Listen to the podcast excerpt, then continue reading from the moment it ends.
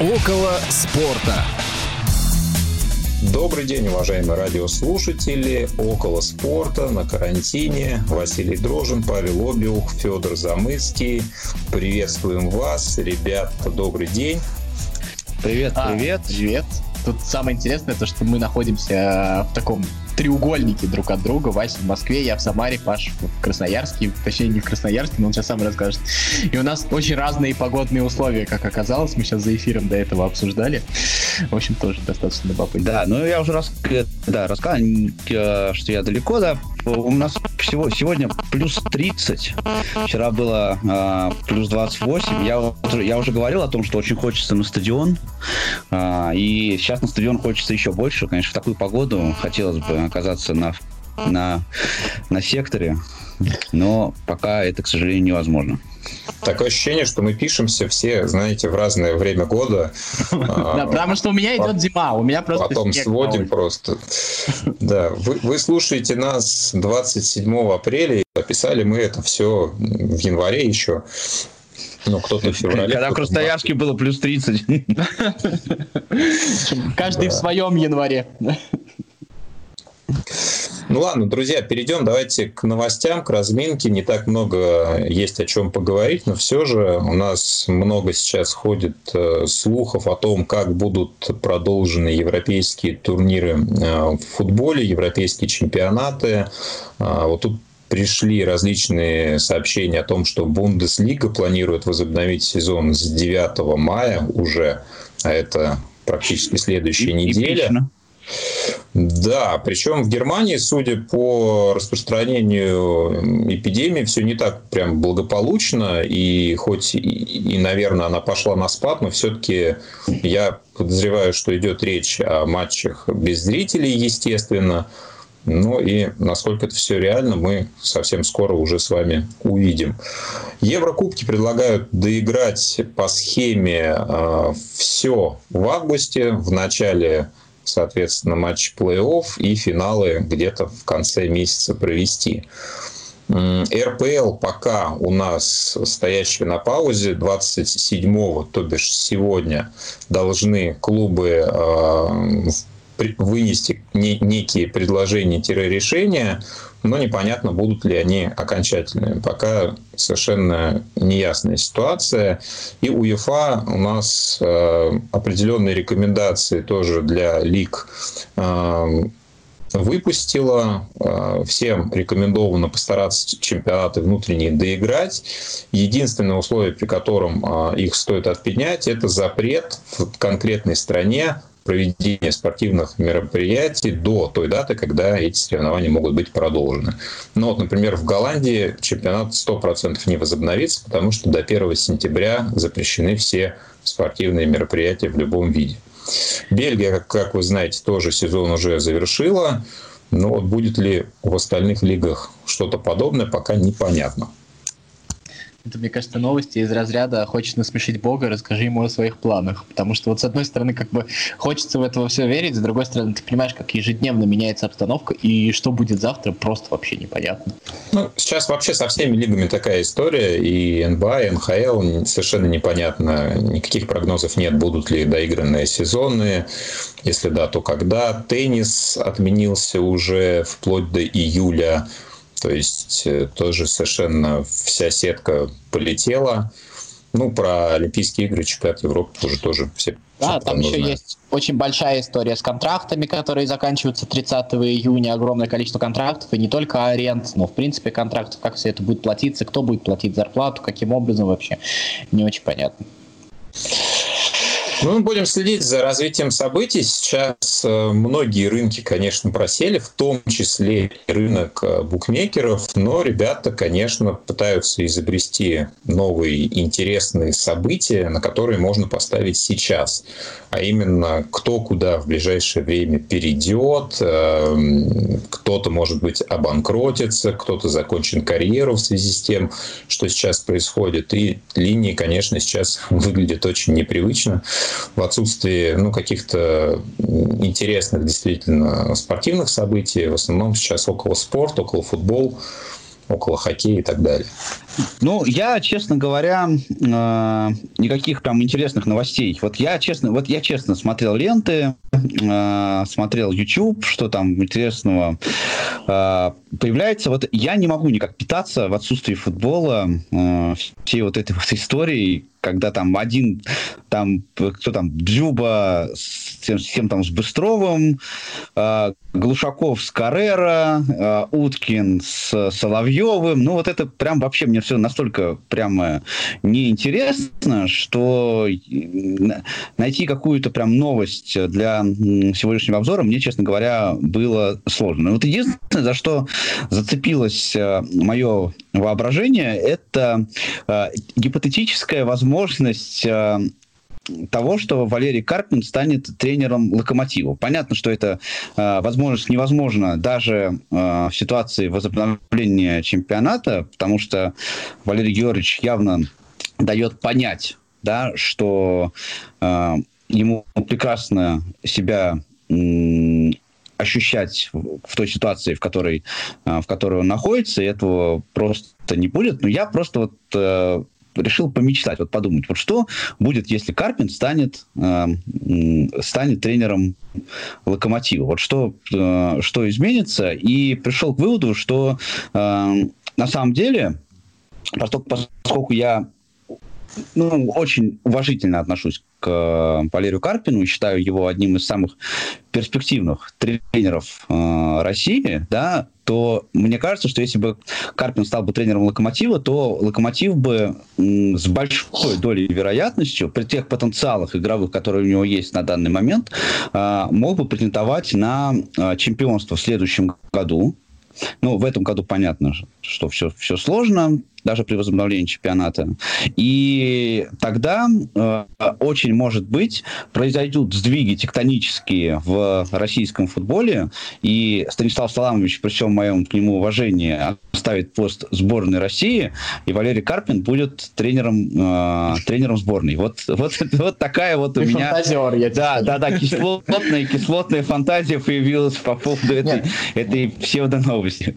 Тут, э, во-первых, я на самом деле не думаю, что это на все 100% псевдоновости. Я думаю, что какой-то интерес имеет место быть. И, э, в общем-то, такие новости на пустом месте не возникают. Вопрос второй, то, что э, Карпину нравится в Ростове и все там хорошо.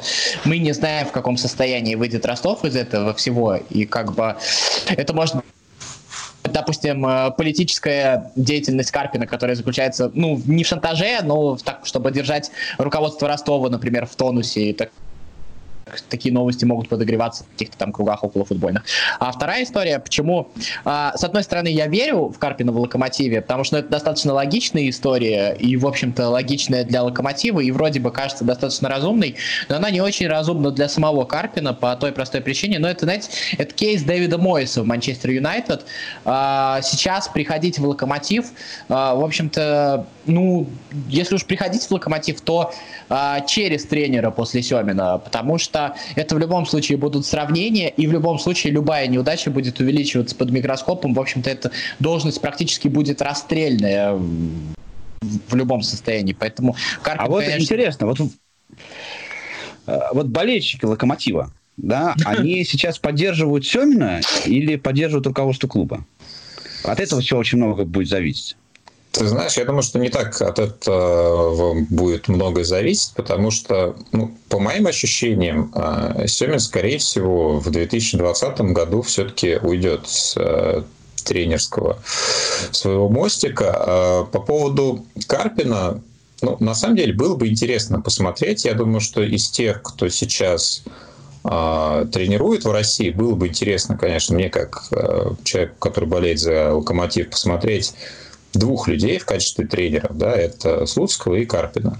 И уникальность команды «Локомотив» в том, что по сути, ни один тренер, кроме Семина, за все остальные годы не смог э, ну, завоевать доверие болельщиков ни результатом, ни своим поведением. Постоянно были какие-то провалы либо с одной стороны, либо с другой, либо не было результата, либо были какие-то постоянные скандалы с, там, со Смородской, например, и Билич, и Кучук, в общем, ну, кого не возьми, в принципе, все уезжали как-то вот, ну, не сказать, что на хорошей, на позитивной волне, и, наверное, вот когда-то это, эта тенденция, она все равно должна быть сломлена, и кто первым это сможет сделать, это, конечно, будет интересно. В любом случае, понятно, что как бы Семин, как к нему не относись, все равно сейчас вот на 2018-2020 годы планку ну, достаточно высоко поднял, да, я сейчас не про стиль игры, не про качество, а про результат, да, а, там два кубка, суперкубок и чемпионство плюс серебряная медаль за три года. Этого не было, там, да. грубо говоря, 15 лет, как ни крути. Мне кажется, Поэтому... именно это, Вась, и является ну, тем как бы условием того, что следующий тренер в «Локомотиве» долго не проживет, потому что ну, эту планку а, соблюсти при прочих равных будет практически нереально. И дело даже там не в какой-то там конкуренции в чемпионате России, которой на самом деле не так много, а дело в том, э, что любой маломальский провал, то есть а, пускай даже он будет вполне себе нормальным, болельщиками воспримется как ухудшение результатов. И, ну, и любая... Мне кажется... Да, извини. И да, и, и любая неудача, любая неудача будет всегда вспоминаться Семин и ставиться в пример. И, в общем-то, следующий тренер это какой-то, мне кажется, в любом случае переходный период.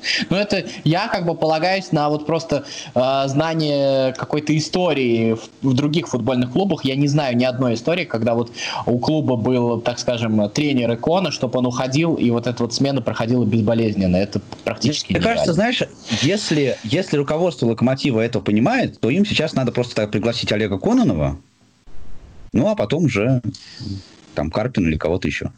Я, кстати, думаю, что при прочих равных, как переходный вариант, Олег Кононов неплохой вариант, а, который еще заключается в том, он, конечно, действительно не тренер для большой команды, но вообще-то, если мы не будем как бы забывать о том, что у нас принято хейтить Кононова, но Кононов единственная у него провальная работа, это работа в «Спартаке», где действительно проблемы случилась именно масштаб клуба, а «Локомотив» при всем уважении, конечно, по масштабу не совсем на одной ступеньке со Спартаком стоять, поэтому я думаю, что как переходный тренер, может быть, это даже не самая плохая идея. Ну, а я думаю, что если такой вариант будет, то, скорее всего, это кто-то из там, бывших игроков или воспитанников. Э, ходили, кстати, слухи про Евсеева, например. Вот это вот тоже локомотив заложник этой истории. И многие другие да, тоже да. интересные, которые тоже в арсенале, да. Поэтому я думаю, что если э, будет ставка не на тренера топ-уровня, то будет вот кто-то из э, вот этих людей. Ну, кстати, Лоськов там либо, тоже тренирует. Да, да, да. Как, либо, знаешь, либо я бы, кстати, бы неочевидный вариант, на кого поставил, Дмитрий Парфенов. Мне кажется, тоже вполне себе реально.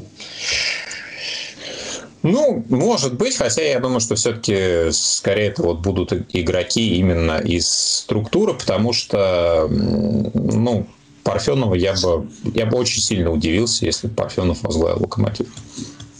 Ну, я бы тоже. Ну ладно, друзья, на самом деле сегодня у нас э, интересная тема. Мы хотели с вами поговорить о самых интересных с нашей точки зрения матчах наших клубов в Европе за последние сколько-то лет.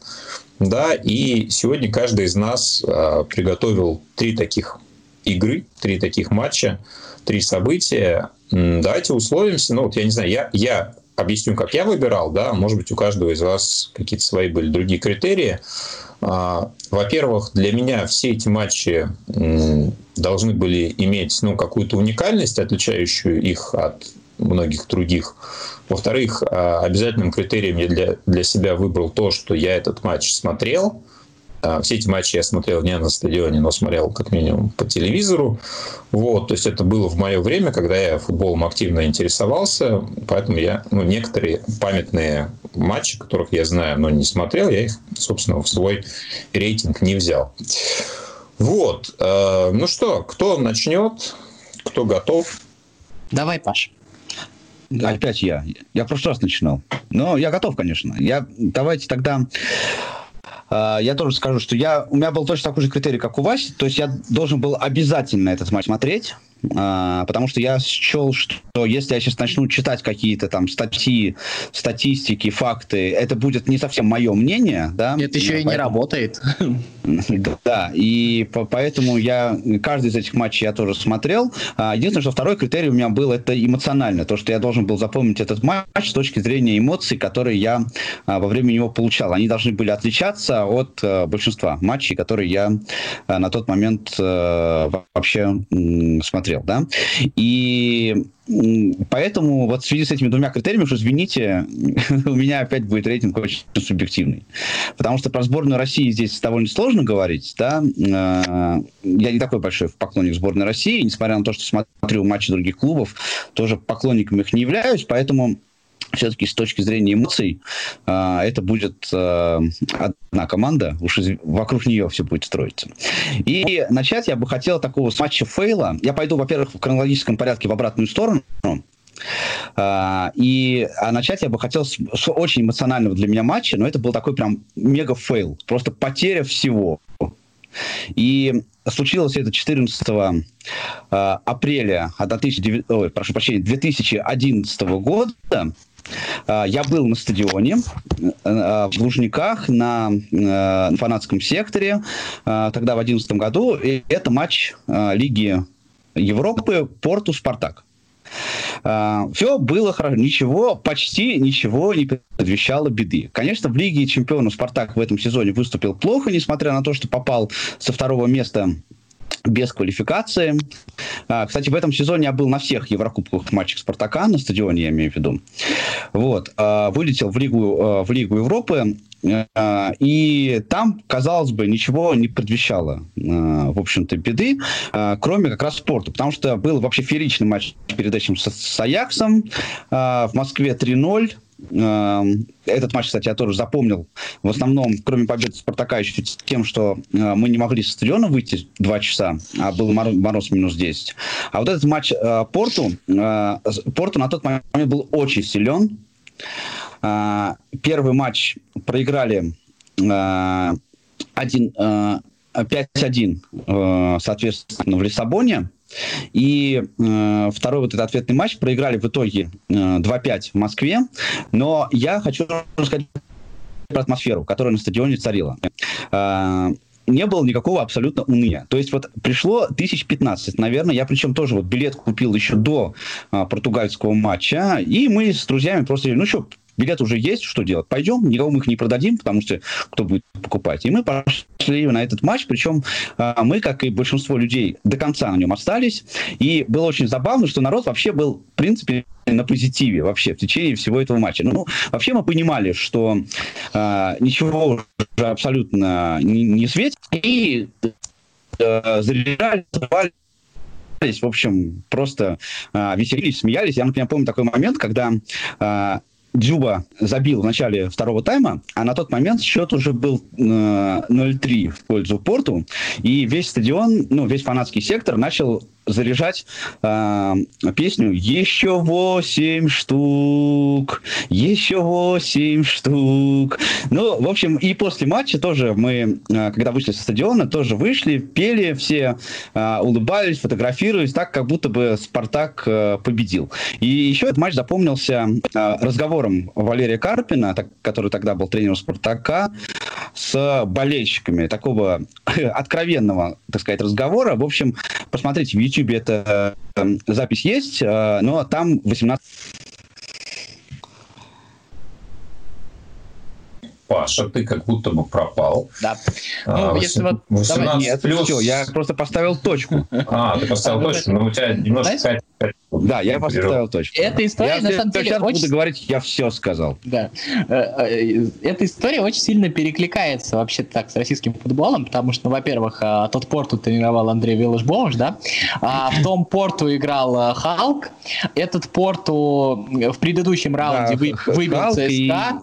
И еще а... играл, сейчас Ну Фалькау да, Фалькау, Фалькау там играл, там Жозе, Жуан Маутинью да. играл, там, в общем, много кто играл, Гуарин там играл. Вот. А до Спартака Порту выбил ЦСКА, то есть э, Порту две российские команды подряд прошел, и, в принципе, ту Лигу Европы Порту выиграл, и это, наверное, э, самое сильное вообще прохождение Лиги Европы вот на моей памяти, вот при моей жизни, ну вот Лиги Европы, Кубку УЕФА было. Э, в том, в, в том случае, я сейчас думал, что ты расскажешь про это как про провал Спартака. Я уже думал, ну неужели скажет? Нет, это не было. В этом, в этом был диссонанс. В этом был, понимаешь, самый а, диссонанс. Да, да, да. Когда, когда первый матч был, у меня было очень плохое настроение. Но вообще, атмо, ну, на самом вот на ответном матче атмосфера на стадионе была абсолютно вообще вот такая. Вот, да. А, там же не было никакого провала, там просто Порту был сильнее всех, и все, это было точка, и как бы это даже не оспаривалось, мне кажется, никем. Но вот, мне да, кажется, так... это вообще уникальное сочетание вот того поколения игроков, и вот, э, ну, на мой взгляд, Виллаж э, Бош, он после этого ни в одной команде, ни в одной лиге уже себя ну, до конца не смог раскрыть. Очень много было авансов после Порту, и, ну, собственно, ни в Челси, ни в Зените, ни в Китае – уже мы его, собственно, не увидели. Да. При всем при этом, я, кстати, считаю, что этап в «Зените», не считая Порту, едва ли не самый успешный этап для Виллаж Бош. Он, он, кстати, был достаточно приличный в целом. Ну, он, он был по результату приличный, но по итогу... Да, да, конечно, согласен. Думаю, что все-таки сложно сравнивать. Угу. Ну что, Хейс, ты продолжишь? Давай я продолжу. У меня на самом деле э, примеры очень очевидные этих матчей. И первый матч, но э, дело в том, что, э, так сказать, я э, в более-менее сознательном возрасте э, начал смотреть футбол, то есть я футбол там не прям с детства смотрел, еще что-то такое. А, и так получилось, то, что вот э, финалы Еврокубков, э, которые играли наши команды, я либо засыпал, либо еще, я признаюсь, честно, я ни финал 2005, ни финал 2008 года целиком не смотрел. То есть вот так у меня как-то получалось. В 2005 году у меня просто выключили свет дома, и у меня не было возможности его посмотреть. То есть, точнее, я смотрел половину первого тайма и окончание матча. Вот. В 2008 э, я его не смотрел по каким-то другим причинам, я даже не, не помню по каким. Вот. А первую такую победу в Еврокубках, которую я видел, именно трофейную, это Суперкубок Европы, Зенита и Манчестер Юнайтед, когда Дани и Погребняк забивали свои голы. И, в общем, этот матч я хочу вспомнить. И, ну, тогда вот уже это был 2008 год, и вот мне, юнцу тогда, э, было... Это воспринималось, знаете, как э, победа на чемпионате мира по хоккею, победа, э, бронза на чемпионате Европы, победа в Кубке УЕФА, теперь еще Суперкубок Европы. И это казалось просто каким-то торжеством российского спорта, и казалось, казалось тогда то, что будет только все больше и больше и больше. И это было на таком а, немножко, может быть, даже Глори Хантеровском, но подъеме таким, таком. И а, ну, это было Э, счастье болельщика российского спорта. То есть это, наверное, тогда болел за весь российский спорт, потом это, естественно, постепенно прошло, это уходило. Я, так скажем, глубже погружался в эту тему. Тогда у меня было очень простое, очень юношеское отношение, все наши и все не наши. Вот. И, наверное, вот этот вот матч у меня почему-то отложился. И вот тогда самое интересное, что я, наверное, может быть, не так подробно смотрел футбол, действительно, я не так хорошо во всем этом разбирался. А когда «Зенит» выходил против Манчестер Юнайтед, я, наверное, с самого начала матча думал, то, что «Зенит» победит. Мне, естественно, казалось, то, что это настолько очевидно. Ну, не, не, не знаю, кстати, даже почему, но вот и это было таким подтверждением, и это было очень круто на тот момент. Ну, я тоже я помню тоже помню. игру, и как раз это, по-моему, то ли какой-то из первых матчей э, Дани за «Зенит». Это, по-моему, самый первый матч вообще Дани за «Зенит». Ну, официально, наверное, да. Вот, да. И как раз то, как он играл, очень долго обсуждалось. Вообще, вот я себя тоже ловлю на мысли, и как раз об этом в следующем обзоре матча я скажу. Но э, вот тот «Зенит» восьмого года, он ведь вызывал, ну, по крайней мере, у меня совершенно другие эмоции, чем конечно, сейчас. Конечно, Это еще та эпоха, когда Газпром уже был, но он не вызывал вот такого отношения, такого, ну, скажем так, ажиотажа, как сейчас. И Дик Адвокат, по сути, наверное, первый тренер, да, такой топ-тренер, который показал результат у нас, а, который ну, хотя был, да, а, тот же Петрожелов в «Зените», но он все-таки «Зенит» вывел чуть-чуть на другой уровень, да. Петрожелов а... поколение вырастил, там, наверное, немножко про другую историю. Ну и поколение, и, кстати, многие из игроков, которых Петрожелова привел, они, собственно, вот в том а, сезоне играли, да, и тот же Крижанац, и Широу, и многие другие. Поэтому в целом, конечно, действительно, мне кажется, что это очень э, знаменательный год, и я вспомню еще одну игру. Там вот я, кстати, добавил... Да, да Паш, давай. Да, я одну короткую просто реплику ставлю вот к, к Васе. Я, в тот момент я тоже, у меня к «Зениту» было совершенно другое отношение, абсолютно. И победа, так сказать, русского оружия, э, естественно, меня тоже радовала. Победа «Зенита» в Лиге Европы конкретно в тот момент. А вот тот матч я отлично тоже помню. Я сидел на кухне э, в квартире в Печатника, которую тогда снимал, и просто страшно адски топил за Манчестер Юнайтед. Нет, я еще хочу сказать то, что Зенит тогда играл э, с позиции силы, то есть это действительно была игра сильного против сильного, а Манчестер Юнайтед это был даже не тот Манчестер Юнайтед, который сейчас, это был Манчестер Юнайтед на своем пике, по сути дела, в этих нулевых. Да, и, они же только Лигу Чемпионов выиграли. Да, да, и, и Зенит от, э, играл, не отсиживаясь э, в обороне, Зенит играл, ну то есть э, она, игра была, возможно, достаточно осторожной, но она была очень на равных, и вот это вот, э, то есть это не была победа а, команда из провинции над богатой командой. Это, на тот момент это выглядело очень солидно. Кстати, ответный гол а, забил Видич, которого мы в да, кстати, из да. сборных тоже включали. Символично получилось. Ну что, мой следующий ход? Давай. Да, да ну я как раз хотел вспомнить э, тот же сезон э, и Кубок УЕФА 2007-2008, тот путь, который «Зенит» прошел, на самом деле он был не такой простой, как может Ой, я, кажется, знаю, какой матч ты вспомнишь. Судя по результату. Вот. И «Зенит», когда была еще групповая стадия, был на волоске от того, чтобы, в принципе, не выйти в плей-офф, поскольку э, зависело от результата одной из встреч. Вот. И достаточно непросто он продвигался уже по плей-офф, а, но я хочу вспомнить э, игру, которая очень неоднозначное впечатление оставила – да, это, наверное, самая яркая была победа того сезона «Зенита». Это ответная игра с Баварией. А я, честно говоря, думал, что ты с Леоном матч вспомнишь. Нет, я хотел бы вот отметить игру именно с Баварией. И а, итоговый результат 4-0. А, в Мюнхене команды сыграли 1-1.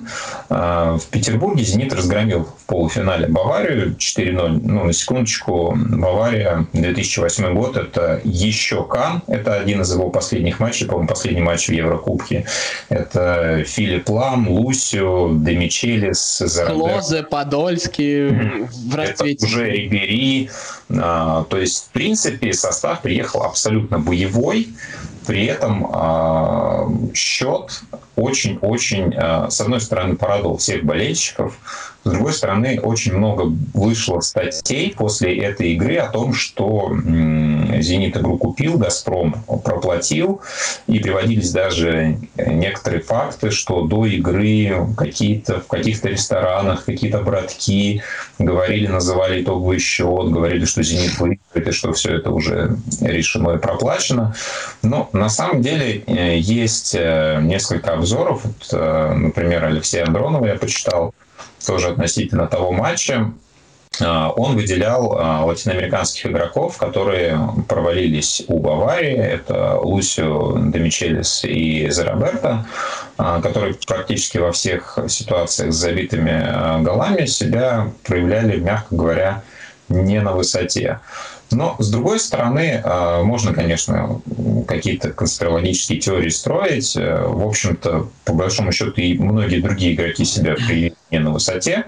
Но, тем не менее, мне кажется, что на середину нулевых годов, да, вот после триумфа ЦСКА в Кубке УЕФА и под последующей победой «Зенита», да, над Глазго Рейнджерс. Вот эта победа, она, наверное, самая знаменательная, самая яркая.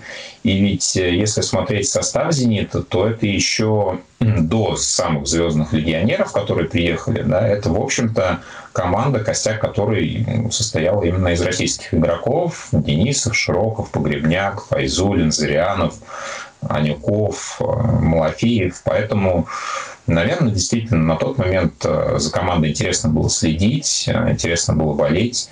Ну и, по сути, наверное, это самая такая крупная и самая яркая победа «Зенита» в Европе. Ну, по крайней мере, после я подобного не помню.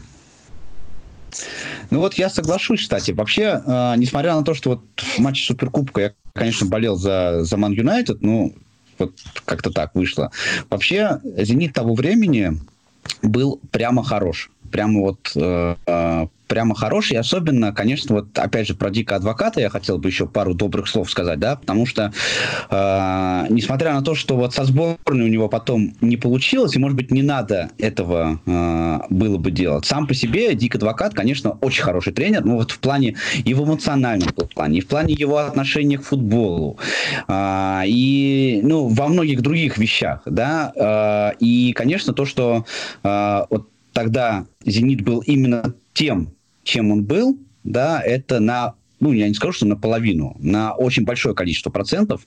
А, это благодаря адвокату, наверное, все-таки это самая успешная э, тренерская карьера, пока на, на этот момент, я имею в виду в клубном, э, в клубном российском футболе. Да, ну что, Паш, твой следующий ход? Да, мой следующий ход, э, и это опять будет, э, друзья, Спартак, уж простите мою предвзятость. Э, очень странный матч, 1997 год, я его не смотрел вживую, смотрел я его по телевизору, еще тогда, тогда учился в школе, на футбол еще тогда не ходил. 15 октября, это матч-переигровка «Спартак-Сьон». 1-32 а, куб, куб, Кубка УЕФА, тогда это еще называлось, этот турнир. А, там была очень странная история. 1-0 а, Спартак выиграл в Швейцарии, и вот очень нешатко и очень невалко сыграл 2-2 в Москве. Причем надо еще помнить, что до этого летом э, был матч квалификации Лиги Чемпионов с Кошицей, тот самый знаменитый, э, когда болельщики Спартака проявляли свое негативное отношение, тоже очень нешаткий и очень невалкий. Но, тем не менее, по результатам э, этих двух встреч Спартак проходил следующий этап. Однако э, руководство клуба «Сьон» подали апелляцию на результат этого матча из-за величины ворот. Есть, кстати, я посмотрел перед программой, есть очень много интересных интервью, э, и сами футболисты вспоминают, как это все Э, как это все было. Там очень много странностей, я сейчас не буду про них рассказывать, а, но в итоге признали, что ворота были меньше, с одной стороны, ниже, а, причем там тоже данные разнятся, и назначили переигровку в Москве. И вот сам этот матч это вообще было что-то с чем-то. Ну, во-первых, для нас это было прям очень эмоционально. Для, э, мы собрались там в школе э, вокруг телевизора, все болельщики Спартака и не Спартака, и очень переживали, кричали и все такое. Но там э, сама игра была удивительная. Вот я не зря сказал, что 2-2 в Швейцарии тогда сыграли, э, в Москве точнее, вот ответный матч. Но это был так вот. Вот сыграли 2-2, так вот на, на отстань, как говорят, да? Но э, настолько задела, видимо, э, футболистов эта вся история, не только болельщиков, что Сьона на поле просто не было вообще. А, матч закончился со счетом 5-1. А, и э, Спартак просто, ну, они, они просто делали со Сьюром, творили, что хотели. И у меня э, после этого вот закралась такая вот мысль мой тогда еще детский подростковый ум. Э, по поводу того, что, а почему, интересно, вот они не могут так играть всегда? Почему они не могут так каждый раз выходить на матч, как в последний раз? А, это же дает результат, и результат дает вот прямо неплохой, да? Почему в другие разы э, нужно, ну, в других матчах нужно как-то вот осторожничать и так далее и тому подобное? Здесь просто вперед, и забивали все, что можно было забивать. Ну и, конечно, очень рад. ответил на этот вопрос? Да, нет, я до сих пор, знаешь, наивен, наивен еще. А, а меня ты все делаешь недавно. последний вот, раз, да? Да, ну, нет, конечно, но, но стараюсь. Но, понимаешь, но я эту мысль всегда держу в голове. Я прям вот стараюсь это делать. А, и меня тут спросили недавно, вот э, я вел семинар один вот вместе с Дмитрием Дерунцом позавчера, и э, там спросили, а какие качества футболистов вам больше всего нравятся? Вот мне больше всего нравится качество футболистов, когда футболист на поле не филонит, вот, потому что сейчас это очень, э, очень, очень много. Вот такая история. Ну да, история, мне кажется, хрестоматийная, когда заходит речь о том, как заслуживали наши команды в Европе. Матч со Сьоном вспоминают всегда. Ну, у меня, кстати, будет еще тоже Там что еще об этом сказать. Была прекрасная попозже. история, я читал статью недавно, но это чисто в добавку, про матч с Антвертеном знаменитый. Я вот все время про него слышал, все время что-то мне по него попадается, уже пару десятков статей про него прочитал. Это какой, Паш, 93-й, наверное, год, да? Вот э, да, Антвертен, да, когда да. все этот скандал был. Там, в общем сейчас судьи все сходятся на том, что на самом деле там все достаточно справедливо было, но людей до сих пор бомбит. Это достаточно забавно наблюдать. Вот, а, моя очередь, правильно? Да, да, да, ребят, давайте чуть ускоримся. А да. Немножко Я несколько матчей э, сразу приведу здесь пример. Сейчас э, вы поймете меня. Главный один матч, на самом деле там был не один, там было вообще этих матчей четыре. Я говорю про противостояние Рубина и Барселоны. Э, понятно, да? Вот. И это вообще была потрясающая история. Рубин. И я не знаю, вообще чисто случайно. А, у меня вообще очень была забавная история. Я тогда жил в деревне. Естественно, никакого спутникового телевидения телевидения не было, а по... там показывал у нас, по-моему, два канала, Первый и Россия, там никакого футбола не показывали. И был у нас еще ловил сигнал от таджикского канала Софина, если я не ошибаюсь. И вдруг они там каким-то образом спиратели или я не знаю как в прямом эфире начали показывать этот матч. А я очень любил уже тогда футбол. В общем, я смотрел этот матч в прямом эфире э, с комментариями Юрия Розного на таджикском ТВ. Вот. И что было? Э, ну, как бы э, это была вообще какая-то великая история, потому что, э, ну, это было что-то новое, потому что это, во-первых, было не московское и не питерское, это вот, вот оно прям рядом, оно вот здесь, вот оно осязаемое. Вот. И вторая история, это было настолько круто, а настолько опять же, да, это было от обороны, да, это было там с гигантским превосходством Барселоны, но это было настолько понятно, как сделано, настолько каждый игрок знал, что он делает. И вот когда э, там Рязанцев на второй минуте открывает счет, у тебя сначала там э, глаза на лоб вылазят, а потом ты, э, ты, ты просто понимаешь, что, что это по-другому не может закончиться. И даже когда Барселона там сравнивала, не знаю, вот э, это было Бердыев для меня тогда был святым человеком. И на самом деле вот э, после этого матча э, Рубин же еще и в ответной игре не проиграл Барселоне. И потом в следующем году они играли опять в одной группе. А Рубин опять сыграл с Барселоной в ничью 0-0. И только в ответном матче, когда у Барселоны вышел второй состав, только второй состав Барселоны сумел обыграть Рубин. Мне кажется, что многие из вас тоже помнят этот матч и помнят эту историю. И вот тогда вот вера в светлое будущее российского футбола, она только укреплялась. Она и сейчас у меня. Знаешь, я, я вот да, матч я, разумеется, помню, но я хотел другое сказать. Ты мне напомнил, что я вообще, у меня есть большой довольно опыт смотрения футбола в разных странах с комментарием на разных языках. И, в принципе, обычно я справлялся там и с немецким, и с итальянским, не выдержал только армянский. Один раз я пытался Лигу чемпионов смотреть на армянском языке, но и не получилось. Ну, я хотел сказать, что вообще у Рубина, а, в отличие от многих наших команд, положительная а, статистика игр с испанскими командами вообще. Был у них еще матч, например, с Атлетико, когда они выиграли 2-0. А вот эта игра с Барселоной, а, там же на самом деле прервалась очень длительная беспроигрышная серия в Еврокубках у Барселоны. И после этого матча возобновилась еще одна тоже достаточно серьезная серия. Ну, Согласен, уникальный Я думаю, матч. что мы еще Рубину возвращаться не будем, поэтому стоит сказать то, что Рубин на самом деле за этот вот короткий свой период пребывания в Еврокубках привел, привез а, в Казань, в Россию, Атлетика не был, правда, в Казани, огромное количество топовых команд. Там были и Леон, и Ливерпуль, и Челси. И на самом деле со всеми с ними Рубин так или иначе для того своего состояния очень успешно играл. Поэтому мне кажется, что вообще по вот качеству игры, по результатам совокупным, э, сыгранным с топовыми командами, Рубин вообще едва ли не лучшая российская команда. Ну, по статистике нужно смотреть. Да, да, конечно. Может быть, да. А, ну что, идем дальше. У меня теперь уже я перехожу к локомотиву, и два таких а, момента хотел бы зафиксировать. А, это начало нулевых годов, а, когда локомотив впервые, собственно, в Лигу чемпионов э, пришел основательно. И то, как это происходило, конечно, было очень интересно. А, в последнем квалификационном раунде э, «Локомотив» должен был в 2001 году э, встретиться с командой «Тироль» из Инсбрука, австрийской. Вот. Дома она была обыграна со счетом 3-1. В ответной игре на поле Тироля была победа 1-0 в пользу «Локомотива». И в этом матче, что самое интересное, а, за 18 минут до конца была показана желтая карточка. Была показана на Руслану Пименову, который уже в протоколе имел одну желтую карточку. Вот. А, при этом в послематчевом протоколе судья записал эту карточку на э, Владимира Маминова.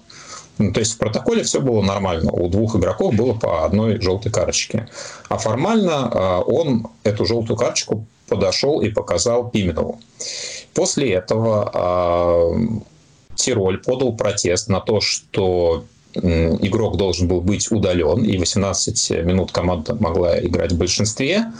И самое удивительное, что это был уникальный прецедент, потому что УЕФА э, вынесла решение в пользу Инсбрука, и это стало первой э, игрой, когда э, была, собственно, аннулирована встреча и была переигровка не потому, что команда что-то нарушила, да, или ну, какие-то правила именно с одной стороны были не соблюдены. А, то есть это ошибка, в принципе, судьи, причем непонятно, что он на самом деле хотел сделать, то ли показать не тому игроку, то ли он ошибся уже после матчевом протоколе. А, самое смешное, действительно была переигровка, Самое смешное, что в э, этом несостоявшемся матче, в котором э, Пименова удалили и результат, который был аннулирован, Пименова все равно дисквалифицировали на следующую игру, и он не мог принимать участие. И э, команда э, эту игру провела очень нервно. Э, Локомотив проиграл 1-0, но прошел в э, групповой этап. Но я хотел бы выделить, наверное, эту встречу, потому что, скорее всего, ну, на мой взгляд, это, возможно, лучшая игра российского вратаря в Еврокубках.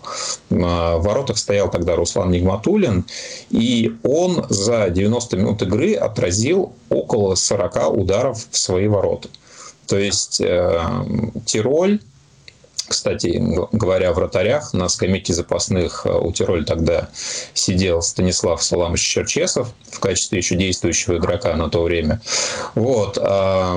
Так вот, э, по мнению многих экспертов, наверное, та игра Нигматулина была просто образцовой, показательной, и именно после того сезона а, у Руслана было много предложений из Европы, он уехал в Италию, не очень удачно, правда, но это уже, конечно, другая история. А, так вот, очень непросто, конечно, складывались э, отношения с Лигой чемпионов у Локомотива, и вот с таким скрипом, треском, но Локомотив в эту Лигу чемпионов попал в 2000 первый 2002 год. Ну и, наверное, в следующей истории я уже расскажу о другом матче. Что, что же было дальше, расскажет нам Василий в следующей истории. Ну, ладно, я не буду никак комментировать. Э, Пару мыслей у меня есть, но они такие около, около спортивные, поэтому я перейду к своему, э, к своей истории заключительной. 1990 э, год значимый для советского человека, потому что еще был Советский Союз на тот момент, день 7 э, ноября, ответный матч э, в Москве Спартака и Наполи. Вот, э, друзья, для тех, кто, может быть, не помнит, я скажу, что Наполи в 90-м году это был вот один из лидеров европейского футбола вообще. А, в Наполе играл Марадонна. И для меня тогда, десятилетнего, это был Марадонна. Потому что мне папа сказал, что Марадонна – это самый великий футболист в мире. И я папе своему верил, и верю до сих пор. Вот. И я тогда еще только начинал увлекаться футболом, еще был маленький, а, но я совершенно почему-то был уверен, что если там Марадонна, то один Марадонна способен весь Спартак вынести со страшной силой просто вот в никуда. Я тогда, тогда кстати, за Спартак еще не болел. А, просто это был матч, который мы смотрели, кстати, по черно-белому телевизору. Я помню, это был праздник, и мы были в гостях у бабушки, но почему-то футбол смотрели все. А, был включен телевизор, и вот э, мы смотрели этот матч, который закончился 0-0. Я саму игру помню довольно смутно. Помню вот эту серию пенальти. Ну, в, в, в том возрасте серия пенальти это было, наверное, самое э, интересное. И Спартак неожиданно выиграл. Для меня это был тогда, э, для моей детской психики, это был прям вообще какой-то э, удар. Да? Я больше даже скажу. Я сейчас, когда готовился к программе, э, я не смотрел матч целиком, но посмотрел несколько обзоров а, в YouTube. И вот э, сейчас я сделаю просто страшное признание в своей жизни. Я, понимаете, друзья мои, 30 лет своей жизни, э, которое прошло после этого, ну, 29 с половиной, я жил думая, что тот пенальти не забил Марадонна тогда Черчесову. Я почему-то был в этом уверен. А оказывается, его не забил э, человек с грузинской фамилией Барани. Э, и, но тогда вот тогда мне почему-то казалось, что российский футбол, ну, вот как Федя ты рассказывал, да, свою историю, что российский футбол может все. И у «Спартака» тогда был неплохой действительно сезон, был потом «Реал» еще, э, и помню матч после этого с э, Марселем, на который ходил, кстати, мой одноклассник, э, и тогда нам всем казалось, что «Спартак» просто сейчас этот Марсель точно так же, как Наполи вынесет. Хотя, ну, выносом это нельзя было назвать, конечно, но обыграет так уж точно. Но, к сожалению, вот и первое разочарование мое детское тоже было э, в этом же сезоне 90-91 года. Вот такая история. Я про этот матч слышал, но его не смотрел. А, ну, конечно, да, история примечательная. Да. Какие же вы возрастные. Старый, старый. Да, ты хотел сказать. Ну, в 90 мне было всего 10, Федя. Меня тогда еще не было. Ну что, давайте, заключительный а, удар. Я, да? да. А, даже вот не знаю, какой из своих двух предназначенных матчей выбрать. А, выбираем между матчем Крылья Советов Аза Алкмар, помните такой? Да. Э, был на самом деле легендарный матч с счетом 5-3. Э, Крыльцев в Самаре победили, Антон Бобер тогда феерил. Но на самом деле, наверное, все-таки я этот матч э, смотрел, ну, в сознательном, конечно, возрасте, но еще не до такой степени. Это у меня а, был еще уже сознание про наши и не наши. Наверное, уже я все-таки вспомню, позволю себе другой матч. Это матч ответный а, в одной, финой, в одной восьмой финала Лиги Чемпионов. А, я думаю, это матч Севильи против ЦСКА. И вот э, тогда, ну, наверное, э, я не знаю, какое Э, достижение выше котируется, Кубок УЕФА или четвертьфинал Лиги Чемпионов, наверное, Кубок УЕФА это все-таки трофей, вот, но при всем при этом э, это Понимаете, э, самое страшное в таких соперниках, вот это на тот момент, уже имея определенный опыт просмотра футбола, я понял, что самое страшное это такие соперники, как Севилья. То есть, когда перед тобой Манчестер Юнайтед, Барселона или Реал, ты к этому относишься как к гранду как к топу. Ты не чувствуешь э, страха поражения, потому что оно возможно, оно как бы ничего в этом сверхъестественного не будет и не будет обидно. А на самом деле такие команды, как Севилья, во-первых, это тоже топовая команда, всегда была И, во-вторых, у него был на тот момент очень крутой подбор игроков. Э, один только Хесус Навас, который потом в Манчестер Сити играл, помните, на а, правом фланге, чего стоил, он затерзал тогда в московском матче обороны ЦСКА. Вот. И э, вот это для болельщиков, да мне кажется, и для футболистов самое трудное, то есть э, признать, э, не считать жребий, в котором тебе попалась э, такая команда, как Севилья, легким, потому что на самом деле э, на тот момент Севилья вряд ли чем-то отличалась от э, сильно в слабую сторону от других европейских команд. И вот э, матч в Москве тогда сыграли 1-1, а Севилья имела колоссальное преимущество в первом тайме, просто если честно, возила. А потом и половину второго тайма происходило то же самое, ну и уже когда запахло безнадегой, а, совершенно случайный какой-то такой нелепый гол издалека забил Марк Гонсалес, может быть, помните такого футболиста? Вот, а, он забил этот гол, и и Севилья продолжила владеть преимуществом, и как бы, ну, казалось, что в ответ на матч все равно ничего не светит, потому что э, было видно, насколько просто клуб сильнее, клуб более классная команда, вообще более крут более классные игроки. И, в общем, вот ответный матч я включал с каким-то таким настроением, ну, слабого ожидания. Может быть, вера, конечно, и была, но я, честно говоря, даже уже в том возрасте был очень сильно рациональный, поэтому верой не особо подпитывался. Вот, и начался этот матч. Э, если вспомните, там как раз а, тоже Севилья открыла счет. Это была потрясающая история, да? А, вот. И казалось то, что, ну, ну ладно, ну, ну, ну, ну, бывает. Ну, досмотрим этот матч и как бы закончим. В любом случае, плей-офф Лиги Чемпионов, это и так круто. Потом Хонда со штрафного счет сравнял. И Нецет в начале второго тайма забил еще один гол. И стало 2-1. А, и стало понятно, что Севилье нужно забивать два. Я помню, тот матч Василий Уткин комментировал. Наверное, тогда он, возможно, и стал моим любимым комментатором. За вот эту вот э, фразу, когда... Не фразу даже, а он последние 10 минут, минуты до 91 э, все время причитал, я ничего пока не буду говорить, я ничего пока не буду говорить, я еще пока ничего не буду говорить. Там уже оставалось в районе двух минут до окончания матча, он говорил, я ничего не буду говорить, потому что пока еще рано. А Севилье на тот момент нужно было забивать два гола. В итоге матч закончился со счетом 2-1. И это был, конечно, не трофей, но это было, наверное, а, ну, это получается, был уже какой-то 2010 год, да, 2010 год, то есть, э, по сути дела, это вот новое десятилетие, хотя на самом деле это окончание того десятилетия, но вот в этих вот десятых годах это, наверное, одно из самых э, ярких событий э, вот того времени, уже после Кубков УЕФА, и, в общем, это было очень... А, и самое интересное то, что в том матче, как бы, э, была история, похожая на нынешнюю в ЦСКА, потому что казалось, ну как же, вот нету Вагнера, нету как бы ушли, не, ушел Жирков, и, в общем-то, ну, команда, конечно, там э, укрепилась, но это все неравноценные замены. И вот в этом вот э, составе, так скажем, непривычном для той звездной команды, которая была в конце нулевых, э, вот был достигнут вот такой результат. Да, да и Вася Уткин до сих пор прочитает. Да. Ну что, друзья, мы перебрали время уже. Будем резать, видимо, в итоге. Я красненько вспомню еще один матч, о котором хотел.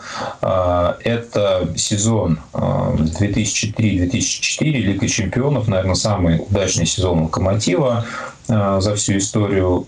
Групповой этап, группа Интер, Арсенал, Динамо Киев в которой прочили борьбу за третье место. И, наверное, квинтэссенция того сезона – это победа в Москве над миланским Интером 3-0 причем а, победа по игре заслуженная абсолютно. Гол Хохлова с э, линии штрафной площади головой. Э, это была тоже очень интересная история. Причем э, Интер – это на то время Вьери, Канавара, Матерация, Рикоба, Занетти и многие другие. Поэтому я считаю, что, наверное, это абсолютно, как мне кажется, лучшая игра в Еврокубках Локомотива, ну и вообще вот э, та эпоха середины нулевых, э, доминирование наших клубов в определенных матчах и в тех ситуациях, когда от них этого не ждали, она показательна. Ура! Да. Не, ну я согласен. Я, я помню этот матч, кстати говоря. Опять же, очень юным был тогда, но да. Да, что ж, друзья, в следующий раз мы постараемся вас развлечь еще чем-то интересным. Если у вас есть комментарии, пишите их, пожалуйста, на почту радиособакарадиовоз.ру, сообщение смс в WhatsApp на номер 8 903 707 26 71. Услышимся уже, скорее всего, в следующий понедельник. Следите за анонсами Радио ВОЗ. Всем услышимся. Пока. Пока. Около спорта.